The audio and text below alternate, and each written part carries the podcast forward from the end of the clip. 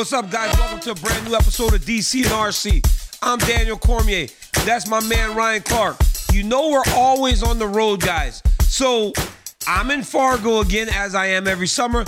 And Ryan Clark, nobody knows where Ryan Clark is, but as I see him, I know it's somewhere beautiful. RC, how you doing, my brother?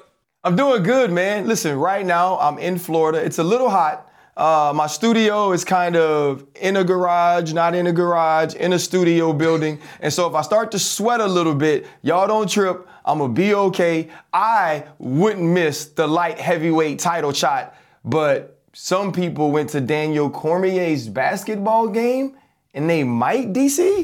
You want to mm. tell us about that? RC, I it was not my basketball game, and honestly, the reality is I wasn't even going. I told you before we left. I said I may I may flake, and you were like, "Dude, you have to go," even though you promised you were going to go play and you flaked. So you forced me to go, and then something happened. Before we get to that, guys, coming up on the show, we will discuss Jamahal Hill's injury and what it means for the light heavyweight division.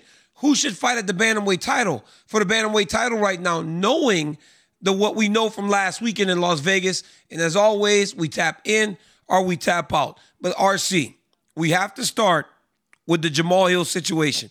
You alluded to it a little bit. He got hurt.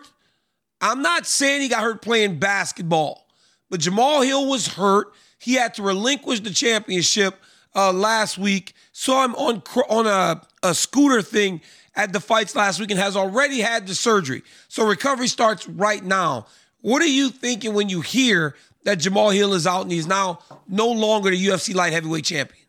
I think the first thing is what you feel for every athlete when they go through an injury like this. And it's different times now, right? It used to be if a fighter or if a athlete, a football player, basketball player tore their Achilles, you thought that their career was forever changed with technology, with the advancement in surgeries and rehab. That's not necessarily the case. But I even feel more for a fighter, DC, a guy who has climbed the hill in the light heavyweight division and wins the championship over Glo- Glover Teixeira. He's waiting for Yuri Prochazka to recover from his surgery so they can have that big time fight in the light heavyweight division. And now he has to relinquish his title. So I was sad for Jamahal and I felt for him, understanding how hard it is to be a champion in the UFC and how difficult it is to retain that championship and to just have to give it up because you're injured away from the octagon, the difficulty that has to be physically,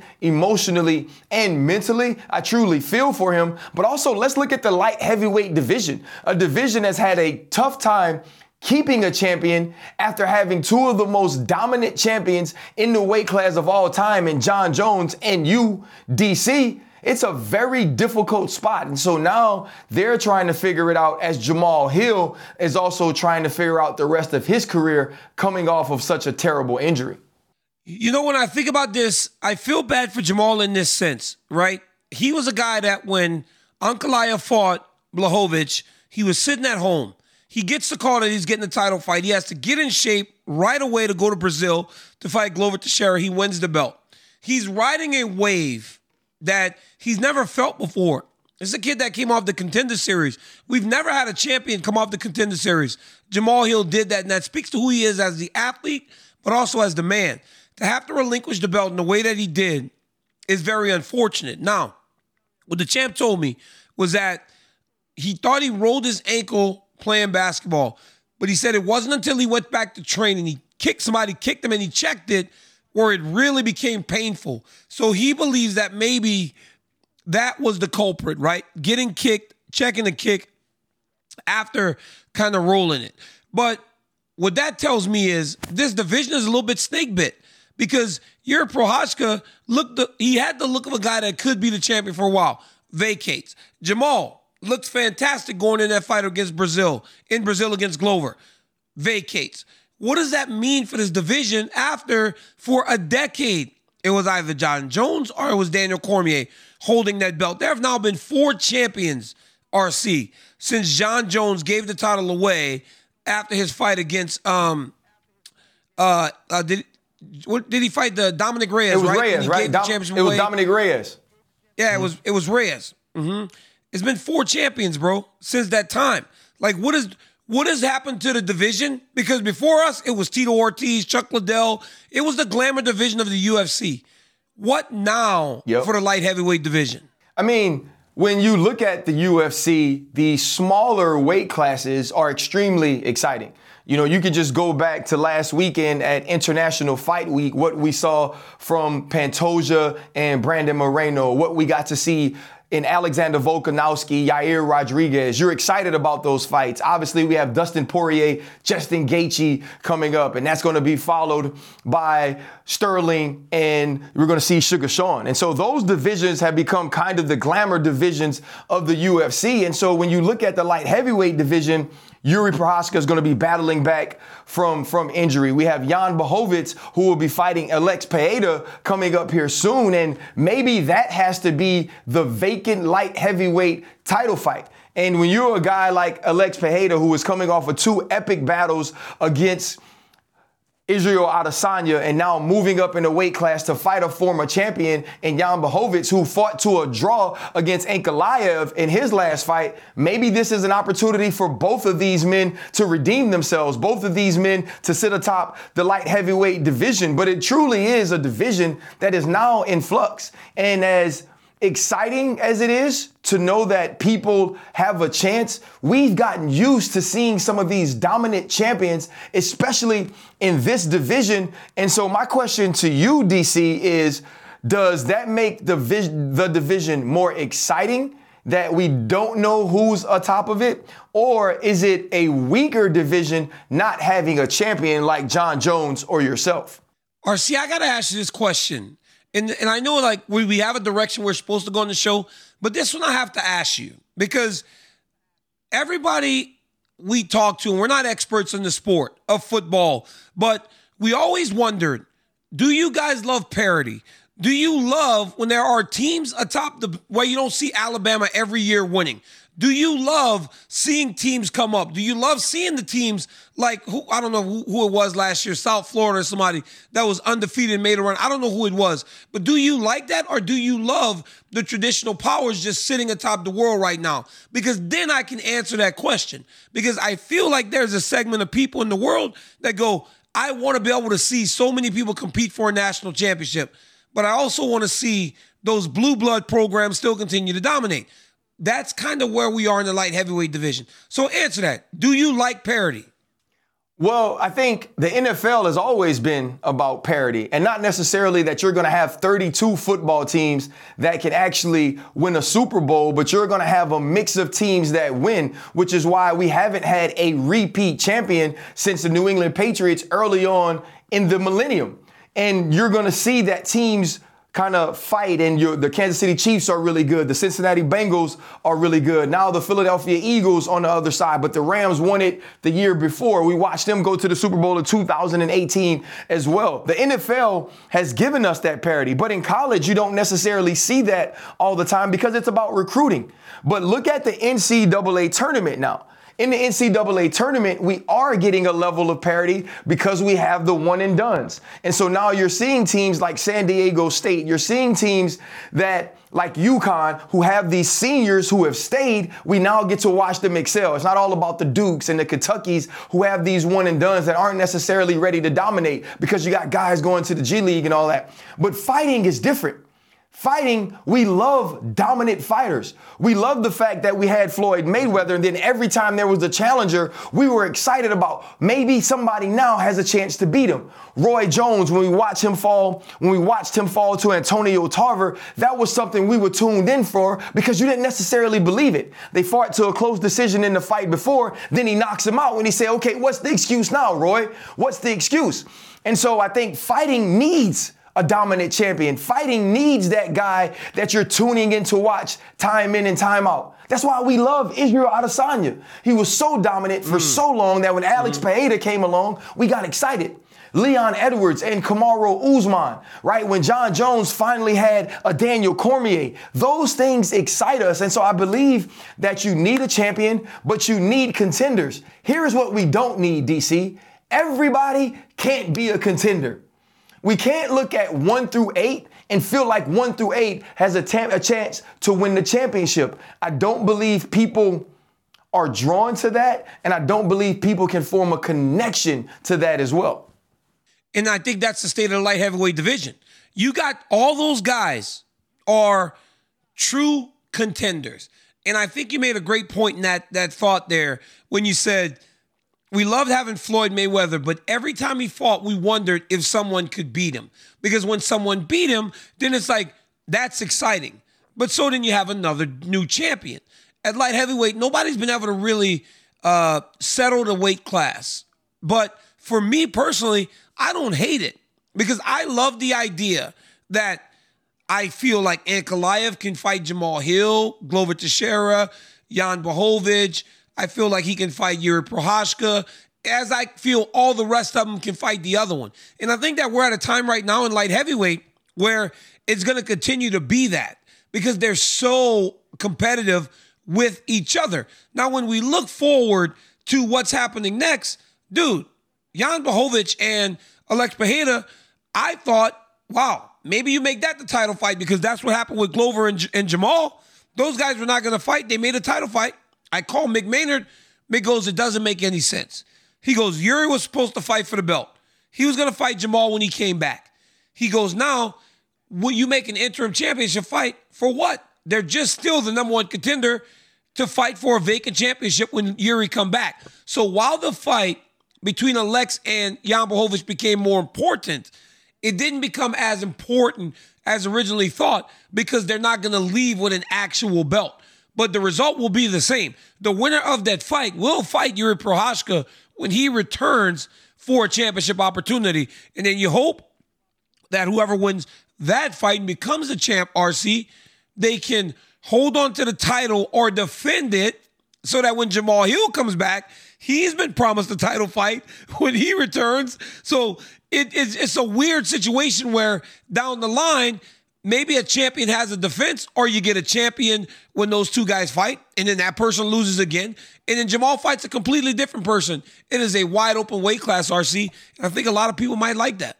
Bro, it's like the Kumite. I'm just waiting for Jean Claude Van Damme to come back and spray dukes and go there and fight, man. I mean, it's like, it's a freaking free for all. But from one division in the men's light heavyweight division that doesn't have a champion to another, which is the women's bantamweight, where we see Amanda Nunes, who's the GOAT of women's mixed martial arts. She retires and leaves that entire weight class wide open. This weekend, Mayra Bueno, uh, bueno Silva gets a huge win over Holly Holm. She submits her. It's it's a it's a smooth submission. We've watched Holly Holm, especially later on in her career, go more to grappling. She was able to keep her up against the fence. She secures the neck. She submits her standing up, and that's a huge win, especially in a division that is now in flux. That we feel like Juliana Pena obviously sits on the top of, but they still have no champion. After such a win by Bueno Silva, DC, where do you see her standing in the bantamweight division, and should she be next? Next up for a championship against Juliana Pena, or should the matchmakers go a different way? Juliana Pena RC has put herself in a really nice position that went over Amanda Nunes and then literally willing a trilogy fight into existence. She has made herself so relevant that the moment someone wins, they start screaming Juliana Pena. When in Raquel Pennington, she has won multiple fights in a row too. But when you look at Mayra Bueno Silva and what she has done, you got to kind of go, she deserves it. Because she's not only winning, she is finishing fights. And when you look at the resume, and I know MMA math does not work, Ryan, and people hate that. But Holly Holm has been able to beat Raquel Pennington. Mayra Bueno Silva beats Holly Holm to win four in a row and submit three women in a row. I think that she should fight for the championship. And my first question was Juliana has put herself in a great situation. And I didn't know, like, why does it have to be Juliana? But guess what? It does. Because the moment that belt got vacated, I heard Erin Blanchfield call for Juliana Pena. When Mayra Bueno Silva won, who did she call for? Juliana Pena. It's almost like the division is saying, we know that if Amanda's not here, in order to become a champion, we got to beat the Venezuelan vixen. So Juliana's in a great spot. Yeah, I feel like Juliana Pena has to be somewhere involved in a bantamweight title for the women for this reason and this reason alone, DC. She's the name everyone knows right? Juliana Pena was supposed to face Amanda Nunes in that last fight, but had to step away due to an injury. She's the woman that was able to defeat the GOAT and then take her five rounds in the next fight. And she's seemingly the name that finds a way to at least captivate not only some of the audience, but the other fighters that are vying for that title. So to me, she has to be involved in it. But when you when you look at it, DC, is there still excitement in that division? Or how much excitement is there in that division? I think Erin Blanchfield moving up to fight Juliana Pena would be extremely fun. When you look at what Mayra um, Bueno Silva has been able to do in her last few outings, I think that would be exciting as well. But looking at this woman, other than Juliana Pena, there's no one that carries that cachet that will have an ability, I think, to carry this division. I think you you gain a lot RC when you fight the best people and you take a bit of their shine. In professional wrestling, they call it the rub, right? You the old guys wanted to wrestle Ric Flair or Hulk Hogan. The new guys want to be in there with Roman Reigns or Cody Rhodes or Brock Lesnar. You want to wrestle with that person that carries that star quality. You want to be in there with the people that the division or the company uh, pays attention to. And I believe Juliana got that by fighting Amanda Nunes. She's a bigger star today because of Amanda Nunes and how negative and bad their rivalry ultimately became to where Juliana goes, I wanted to run in the ring and stop her from retiring when she was done. So it's like she has gotten the rub from Amanda Nunes. So that is why she has been elevated in that situation. But there are many talented women in this division. And I think Mayra is doing the right thing. She's talking about I'm the face of the division. But in order to do that, you have to win and become the champion. It's going to be tough to RC. The one thing that we may end up finding is the same thing that we're getting at light heavyweight right now a dominant champion leaving and leaving the division of very talented fighters, but people that can really compete with each other at a very similar level. You know, some of the rumors that we are hearing now that the bantamweight division has opened up even caught my attention during a week where, you know, I was trying to step fly at the ESPYs. But there were rumors that Ronda Rousey may actually make a return, DC. Buy or sell a comeback for the superstar? Um, I'm selling. I'm selling RC. I'm selling that Ronda Rousey's coming back. I don't know that I don't know that she needs to come back to fighting. Ronda Rousey has so many things going on in her life right now. I feel like she's going to walk away from the WWE, but because she's going to walk away from the WWE, it's starting to make people excited, right? Because if she's not in the WWE, what's she doing? I don't think Ronda needs to be doing combat sports. I don't think Ronda needs to be doing anything uh, physical right now. It's going, she has the opportunity uh, to do whatever she wants. Ronda's made her own rules. I, I, saw you guys. I just had to look down at my thing, Ron, because my computer's about to die. You know, I'm trying to maneuver to get it plugged in so that the thing doesn't die in the middle of the show. But Ronda Rousey could come back if she wanted to, but we can't. As much as I love Ronda, and Ronda's one of my friends, we cannot pretend that Ronda left only because she lost to Amanda Nunes. Ronda left because she lost to Amanda, but Ronda also lost to other people. And it's not like if she came back, it would be easy for her. It would still be extremely difficult. And I don't think right now Ronda needs to do any of that. Ronda's at a place in her life where she needs to do what she wants to do. And I don't know if MMA is that thing.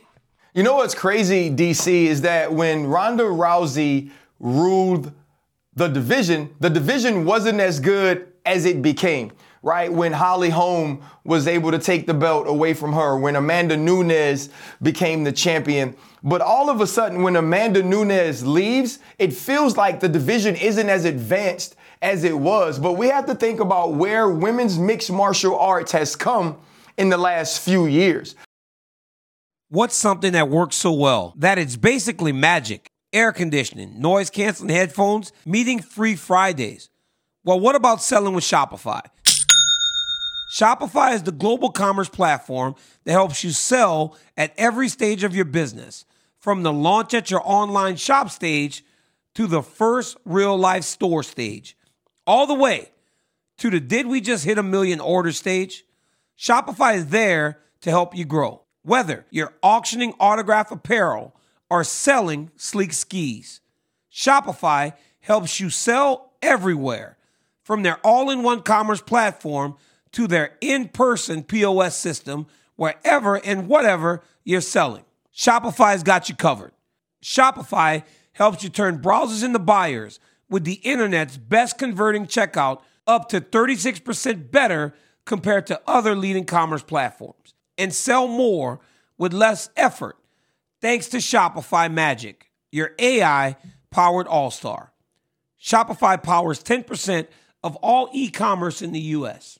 And Shopify is the global force behind Allbirds, Rothy's, and Brooklinen, and millions of other entrepreneurs of every size across 175 countries.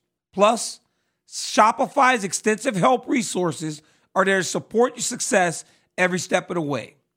Because businesses that grow, grow with Shopify.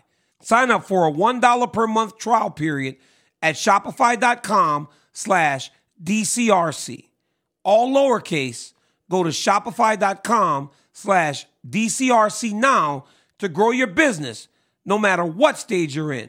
Shopify.com slash DCRC. This podcast is proud to be supported by Jets Pizza, the number one pick in Detroit style pizza. Why? It's simple. Jets is better. With the thickest, crispiest, cheesiest Detroit style pizza in the country, there's no competition. Right now, get $5 off any eight corner pizza with code 8SAVE. That's the number eight, S A V E. Go to jetspizza.com to learn more and find a location near you. Again, try Jet's signature eight corner pizza and get $5 off with code 8SAVE. That's the number eight, S A V E. Jet's Pizza. Better because it has to be. Hi, it's Mike Greenberg letting you know ESPN Bet is ready to take you through all the biggest sports moments this spring. The official sportsbook of ESPN has exclusive offers and markets from Scott Van Pelt, Stephen A. Smith, and me, plus many more. From the playoff intensity to finally getting out to the ballpark, there's no better time for sports fans. Sign up today. New users get a bet reset up to $1,000 in bonus bets if your first bet doesn't win. Download ESPN Bet today. What a play! Must be 21 plus and present in select states. Gambling problem? Call 1 800 Gambler. Terms and conditions apply. See app for details. When you need mealtime inspiration, it's worth shopping Kroger, where you'll find over 30,000 mouth-watering choices that excite your inner foodie. And no matter what tasty choice you make, you'll enjoy our everyday low prices, plus extra ways to save, like digital coupons worth over $600 each week. You can also save up to $1 off per gallon at the pump with fuel points. More savings and more inspiring flavors make shopping Kroger worth it every time. Kroger, fresh for everyone. Fuel restrictions apply. But speaking about superstars, there were some superstars that stepped out last RC, week RC, RC. for the ESPYs. Hey. I'm not just talking. RC, RC. I'm not just talking RC. about your boy. Yo, RC. I know you look good, but RC, RC, RC. You know what's crazy, my brother? You know what's crazy, bro? You know where the Ronda Rousey rumor started? Chelsea Chandler, bro. Where? And then when Chelsea Chandler got hit, she ran away. She ran away in the octagon. Dog, Chelsea Chandler started that rumor and then got hit and then ran. Dog, why did she not put her hands up before she ran head first into the side of the octagon? She didn't even stop herself. Hey, DC, first off, because she was running too heavy. You could tell that UFC fighters don't work on their running form. And the other thing, the only thing she cared about was not getting punched again. And sometimes when you don't want to get punched again, you'll do whatever the hell you can to get away. And in truth, it actually worked. Because she was going to get put to sleep, DC. if Norma Dumont would have landed a couple of more of them big haymakers, she was knocking Chelsea straight up out. So in fact, by running away, she made it to the decision and she actually made it to one of the best memes and greatest memes of 2023. I want to end this. DC, you're totally unprofessional. You cannot laugh at people during the fight, bro. can't do it. You can't, you can't laugh at folks during the fight. You're supposed to be letting the world know what technique that is, not laughing at folks. That's not a, RC. I had to put my head in the back of Dominick Cruz's shoulder because Dominick said, Dominick goes, if they had a door, she was running through it, bro. He said if She they had a door, she was running through it. it's time. It's time for step. It's time for step and fly. Somebody start step and fly, man. Bro, I rolled over the ESPYs with Leon, with his manager. He was clean, bro. It was hot as hell out there, too. And my dog was killing that double breasted. Hey, let me tell you something, Marcy. Leon Edwards was dressed like a champion. Dude stepped out. Hey, we're used to Kamaru Usman stepping out. Now, Kamaru Usman can be a bit extra. Leon Edwards has that nice double-breasted, classic. Dude look good. Look like a champ, RC. DC, don't do that to Usman, though. Don't do it to Usman because he got beat. Now that man not a champion. And check out my guy, Alexander Volkanovski. First off, I met Volk in person for the first time. He's a very short man, but he was clean. The suit was the new oversized look. It looked like this is what he used to wear when he played rugby. But when you can fight like Volk hmm, I ain't gonna be the one to say that you not stepping fly. RC, I, RC, I was about to say, Volk look like me whenever I try to go somewhere nice. It's like you want to do something different, but you kind of get out of your lane, and then you look all messed up. Volk should have never wore that big suit, man. The, the champ, the champ don't make many mistakes. But bruh, what about your boy Chuck Liddell? like what about your boy Chuck Liddell? Hey, bro, look at the fanny pack, dog. This is when you know you don't care about what nobody says, that you want all the smoke. Chuck Liddell has on the fly suit, the three piece, and then he has the camo fanny pack. He didn't even say I'm gonna wear one that matches my suit. That's a bad man, DC. Pick your head up, bro. Chuck just actually trying to start Hey, we fighting. got Justin- Chuck dressed like that to make somebody. Chuck dressed like that, RC, just to try to make somebody make fun of him. Hey, look, Justin Jefferson, this is what we do in the boot. LSU, all we do is win awards and step fly, DC. You see it. And we got the chain on. We got the nice summer colors on the tuxedo. And my boy is a 99 on this year's Madden EA Sports. It's in the game. Respect us, DC. Hey, RC, your boy. Hey, your boy looking good. Your boy looking good. Your boy look like he might be a part of that fraternity you in, Nupe, or whatever you like to say. Because he look, hey, that boy dress, man. That boy dress, RC. Hey, Dion Dawkins, he didn't even wear no shirt. He got on a tattooed shirt. And I was right behind him on the red carpet. Here's what people don't understand it was hot as hell out there. My dog sweated through that whole suit. And so, did the tattoo shirt work? Absolutely. He was clean, but he probably wanted to have a little barrier between that skin and that coat because that heat tore the big man up. Let me tell you something, RC. I love when a fat dude just got a lot of confidence, and this boy got some confidence. But RC, RC, let me get this next one started. Let me start the next one. Somebody load up my ball, RC because when my boy, oh, when my boy, when my Yeah. boy shows up to an event, look at him with the pink. My guy shows out. Hey, DC, listen, I had to represent the whole podcast. I had to make sure everybody knew that when you come from the boot, you step fly. And hell, I don't know if they ever gonna invite me back to the ESPYs. So all I had one shot. I felt like Eminem. Eminem, you only get one shot. You can't miss your chance to blow. Opportunity only comes once in a lifetime. RC, I, RC, I swear on everything. I hadn't seen you wear one of them shirts for a while. I was like, man, RC, what happened to the, them little shirts with the colors? I was like, was that last year's look? Are we not doing that anymore? and then you pull up to the ESPYs with the pink one that is just next level. Hey, ESPYs look like a phenomenal event. RC, Jon Jones won the ESPY for Fight of the Year. If you had to guess right now, right, it would go to next July. From July to July, who would you predict would be the fight of the year for next year? I think I think we have to see what happens in the second half of the year. I think if Justin Gaethje wins an absolute war with Dustin Poirier. He could be up up for that that title after what we saw with Rafael Fiziev in in London. You know, I don't know if there's another woman that could win it unless Alexa Grasso finds a way to beat Shevchenko or Zhang Weili has a huge fight um, in China. And on the men's side, I mean, doesn't it depend on what Israel Adesanya does against Dricus Du Plessis? Like Du Plessis, if he wins that fight after getting his title back, beating Alex Pereira, and now fighting Dricus Du Plessis and winning, I think Israel Adesanya would be that guy that could be up for the, uh, the next title of Fighter of the Year. RC, I'll tell you, man, you know, right now, if I had to look, we are thinking in terms of this calendar year, it quit at July, to next calendar year, I gotta think that Islam Makhachev is gonna be in the running. Because right now, I just saw him tweet something to Leon Edwards. Hey, Abu Dhabi, you versus me, 170 pound belt. If that becomes true, or if it doesn't even happen now, RC, say he fights in Abu Dhabi and defends, and then maybe he can get that fight down the line. Why would Islam Makhachev not be the fighter of the year for 2024? Now, RC, when we talk about the future, we always try to look forward. The end of the year is shaping up to be fantastic. Corporate Jake, let's take a look forward, my guy.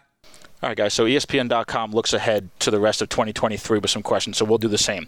First, we're going to start UFC 295, Jon Jones versus Stipe Miocic. Daniel, zero, one, or two. How many fighters retire after UFC 295? Ooh, ooh, that's a that's a good question. I'm gonna say one, only because of this. I know Jon Jones said that Stipe may be his last fight, but I don't know if I believe that just yet. The money's too good. He's still too young. But I do believe that if Stipe, I do believe Stipe loses, he's done. Jon Jones loses, he might be done. That's the only way Jones will retire. So I'm saying one. Yeah, I'm, I'm, gonna say one as I'm gonna say one as well, and I think it is Stipe if he loses. Um, and it's the it's the loser of the fight. And when you think of Jon Jones, but here's the only thing: if Jon Jones loses to Stipe Miocic, Stipe is going to come back and defend the title. A rematch between those two men, especially if it's a good, exciting fight would be absolutely blockbuster. And we have never seen Jon Jones in that position. And I couldn't imagine him turning down that opportunity to show people what he's truly made of. All right, guys. Real or not, if Alexa Grasso defeats Valentina Shevchenko again, she'll be the best pound for pound women's fighter in the UFC. RC, you can take it. Not. I don't think that's it. I think, you know, you have to look at someone like Zhang, uh, Zhang Weili and what she's been able to do, the things that she's been able to build, the type of fights we've seen her in up until this point. She's an absolute warrior. And don't get me wrong, I understand when you beat one of the greatest of all time in Valentina Shevchenko, it immediately thrusts your name into those type of conversations. But I just believe that Zhang Weili is tops of the top when we talk about the women's division right now. You know, I, I, agree with Ryan to a point because, bro, I saw Zhang Weili the other day at the UFC Apex. I'm starstruck. She just looked like she can fight. She looked strong. Yes. She looked intense. She shook yes. my hand. I was like, oh, that Zhang Weili is something different. But, RC, last year when we were done, I said, the women's fighter of the year is Valentina Shevchenko, and we could give that to her every year because she is the number one pound for pound fighter in the world in female fighting. If Alexa beats her twice, and beats her in the way that she did, then I believe that it does make her number one pound for pound because Weili does not have the opposition to show and prove that she's number one. She still has not beat Rose Namajunas. If Rose Namajunas goes down the fighter again, there is a clear challenge to her spot atop the pound for pound rankings and to her crown. So I say it's real. Corporate Jake. All right, DC, we'll start with you since this is your guy. Who will Islam Makhachev fight next, and who should he actually fight next? I think Islam Makhachev will next fight against someone that is not even necessarily on, on our radar. I just don't believe it's supposed to be the winner of Gaethje versus Poirier. But I do not believe that those guys will come out of that fight clean and be healthy enough to put a title fight um, right that soon. I also know that Charles Oliveira has already told the UFC he's not fighting in October. So it will not be Oliveira. We're going to have to go down the lightweight rankings and find some other guy. And people are going to be very disappointed. It'll be the number four, five, or six ranked guy that's going to get a title shot because there just will be no one else. I don't believe that uh, Justin Gaethje and those guys will be okay. I mean, and I'm looking at the top six, and Chandler can't get a title fight. Gaethje Poirier going to be hurt. Oliveira said he's not fighting, and Beneil Dariush just lost. Michael Chandler is supposed to fight Conor McGregor. So I mean, I don't know he's going to fight. But someone's about to get a blessing, RC, because there will be no one else. He will not fight Leon Edwards, though. I don't think the UFC is going to allow him to be in two title fights, super fights, without having to defend the championship one time yet. Yeah, I, I don't necessarily believe um, he'll fight Leon Edwards either. And we've also know that Alexander Volkanovski just had surgery on his hand. And if Do Bronx is not going to fight him, I have zero idea – who Islam Makhachev fights. And it's kind of sad, don't you think, DC? Like he finally rises to the point where you expected him to al- always be, and there's just nobody there. And when you look at that division, which is a very exciting division, we watched him I guess we could say defend the title in a super fight against Alexander Volkanovski. But even with that, now looking at what we could see happening in Abu Dhabi, Gaethje and Poirier, there's no way after the way those two men fight after that fight that they'll be prepared to fight in Abu Dhabi. I think it's going to be somebody down that list, and I don't expect it to be Michael Chandler. So expect the rest of the fans and us here on DC and RC to be slightly disappointed. All right, guys, one last one as we look ahead. Bunch of fights are already booked for the rest of the year. So, DC, which fight are you looking forward to the most for the rest of 2023? You know, you know what's one that I'm really looking forward to, and I know this might be like a little different I'm I'm looking forward to O'Malley versus Aljamain Sterling because I learned oh, a lot about Sean O'Malley in that Petr Yan fight. I learned that he can compete at the highest level, but can Sean O'Malley compete against a guy in Aljamain Sterling that has proven to be so so difficult for the rest of the bantamweight division? And not only for those reasons am I excited. I'm excited about Aljamain Sterling being on the biggest platform of his life and on of his career. And I'm excited for Aljamain Sterling to have the opportunity to fight a big name guy and possibly earn the respect that he so justly deserves from the fans. So I think a lot of questions will be answered in Boston. Is O'Malley that next big time star? We know he has star ability but he has to become the champion. And can Aljamain Sterling take that shine and turn that into a career that should be respected that sometimes gets overlooked? You know, I don't necessarily remember if this fight has been made yet, but I expect it to be. Leon Edwards and Colby Covington.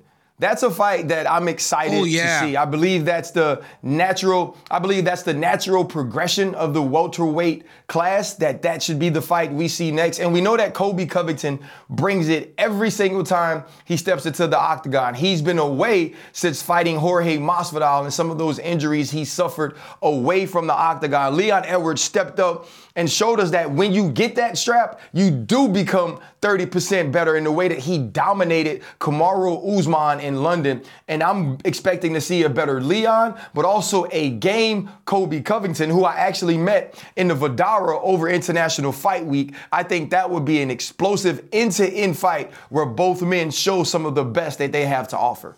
RC, I saw Colby there too. He was actually playing in the World Series of Poker, didn't go to the fights. RC, let me ask you a question though. What did you think about Colby Covington? I knew you had some strong opinions on him prior to meeting him. What did you think about him? You know what? I thought he was cool. I mean, I'm smart enough to know not to have certain conversations with certain people. And it's just like social media, bro. I'm not following you if I don't want to hear or see what you have to say or what you have to present. And it's the same thing. I'm not gonna go up and shake Colby Covington's hands, hand, introduce myself to him as a UFC fan and also someone that works in UFC and talk about stupid things. You know, I was actually, it was a pleasure to meet him. I thought he was extremely kind. He was cool. You know, everybody doesn't always like people walking up on him and he was chill. I think it's one of those things, DC, that Colby Covington realized in order to get some of the recognition that he wanted, and sort of in order to get some of the fanfare that he wanted, he had to become a caricature of himself because he'd always been a good fighter. None of those things came across in our slight yep. or quick interaction, and it was truly a pleasure to meet, dude especially whenever you're not like the most fan friendly fighting style, right? He's a wrestler. So when he does so much wrestling, yep. he had to really make people pay attention, and that's exactly what he did. Corporate Jake, let's tap in and tap out. All right, guys. UFC London this weekend is headlined by top heavyweights Tom Aspinall and Marcin Tybura. We know Jones versus Stipe will take place in November at UFC 299, 295. So, DC, tap in or tap out. This weekend's winner is next for top contender Sergey Pavlovich. Oh, I was about to say, man, do not say this dude's the next title contender because Sergey gotta be close to a title fight. I think Sergey Pavlovich should actually just be standing there waiting in case somebody doesn't make the Jones Miocic fight.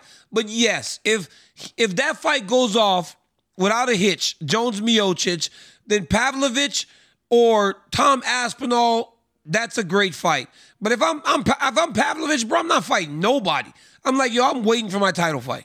Yeah, if I'm Sergey Pavlovich, I'm still sitting at the slot machine in Vegas, like like he was before he fought uh, Curtis Blaydes. We are not tripping. But when you look at Tom Aspinall, let's think about where he was before that horrific knee injury. He was a guy that was building with 12 finishes that we expected to get a title shot extremely soon. I believe if he's able to dominate or win in the fashion that he has been winning over Tybura, that he'll get an opportunity to fight a Sergey Pavlovich or at least be in contention for a number one contender fight after we watch Jon Jones, Stipe Miocic. Bo Nickal, undefeated so far in his career, has stated that he is interested in fighting Hamzat Chimaev down the line. RC, tap in or tap out on a future Bo versus Hamzat fight? I tap in right now. Who in the hell is Hamzat fighting? He ain't fighting nobody. So why not put these dudes in and let's just have this epic wrestling battle. And we have to remember, Hamzat was kind of a guy that was fast tracked, right? We watched him win those three fights during COVID. Then he got his opportunity against a Gilbert Burns to prove himself. Okay, Bo Nickal, we watched you punch on Valentine. If you punch on Valentine, go get your shot against Hamzat Chimaev. I think it would be something that everybody would be excited about, and Bo Nickal would truly get his opportunity to prove that he belongs in the octagon against the elite. I tap out, man. I tap out because Bo Nickal is beating on guys like he's RC. He's beating on guys, honestly, that are still contender level guys. Like he's not ready for the Hamzat Chimaevs of the world, and he needs time. So he needs a long time because he has dealt with zero adversity inside the octagon. Hamzat Chimaev is a rare breed. Very rarely does anyone fight a Gilbert Burns in fight number four. I mean, it took out Khabib Nurmagomedov seven fights to fight a super high level guy. And look at what he became. So it takes time. Do not rush Bo Nickal. And I love Bo, but Bo Nickal is not ready for Boo! that level of fight yet. You can't do that Boo! based off Val. You can't do that based off Boo! Valentine Woodbine, bro. Man, he has a great a great R&B singer name. Michael Bisping recently interviewed former foe GSP on his podcast. GSP offered Bisping the opportunity to come out of retirement for a grappling event and also offered to train Bisping. DC, tap in or tap out on GSP and Bisping going from wait. foes to training partners. Wait, bro, wait, wait, wait, wait, wait, wait. I'm trying to understand what you just said to me. GSP offered to grapple with him after training him to grapple no, no, no, with no, him. No, George St. Pierre kind of being no George St. Pierre. George St. Pierre's being a bit of an asshole, bro. I'm sorry, dog. If George St. Pierre is trying to alpha Michael Bisping, he's trying to alpha my boy, dog. He gonna train him to go grapple with him. Hell nah. I tap DC, out. No. GSP is not alpha him. No, he offered to train him and have them both grapple at the same event, DC, not train him and oh, grapple against oh, him as some sort of setup to submit him. Like, bro. Like, stop. RC. Only RC, you would do some a-hole stuff like that. RC.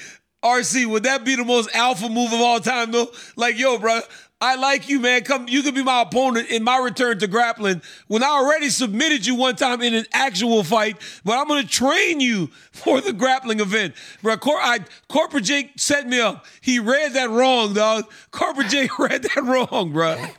All right, guys, last one. DC and Fabiano were put in quite the predicament Saturday during a post-fight interview as Ailin Perez twerked following her win. RC, tap in or tap out on DC keeping his eyes on the prize and finishing the interview. Listen, I tap in on DC. DC, you know how you got to do it, man. When it's going on around you, you look straight forward, you do your job. It's the same way. I always say this when I'm walking with my wife. If I see a, a beautiful lady, so does my wife. So as she's walking and the lady's walking toward us, I just look in Yanko face. And that way, she know I ain't looking the wrong way. Mm-hmm. DC, I am proud of you. You are a learned man of marriage, and you did a great job, bro. I tap all the way in. Cause she, hey, cause she was twerking. It was RC. freaking Meg the Stallion out there, bro. Meg the Stallion. RC, RC, I said, I said, man, come on, man. I said, come on, man. I'm from Louisiana. I said, man, what, what are we doing here, bro?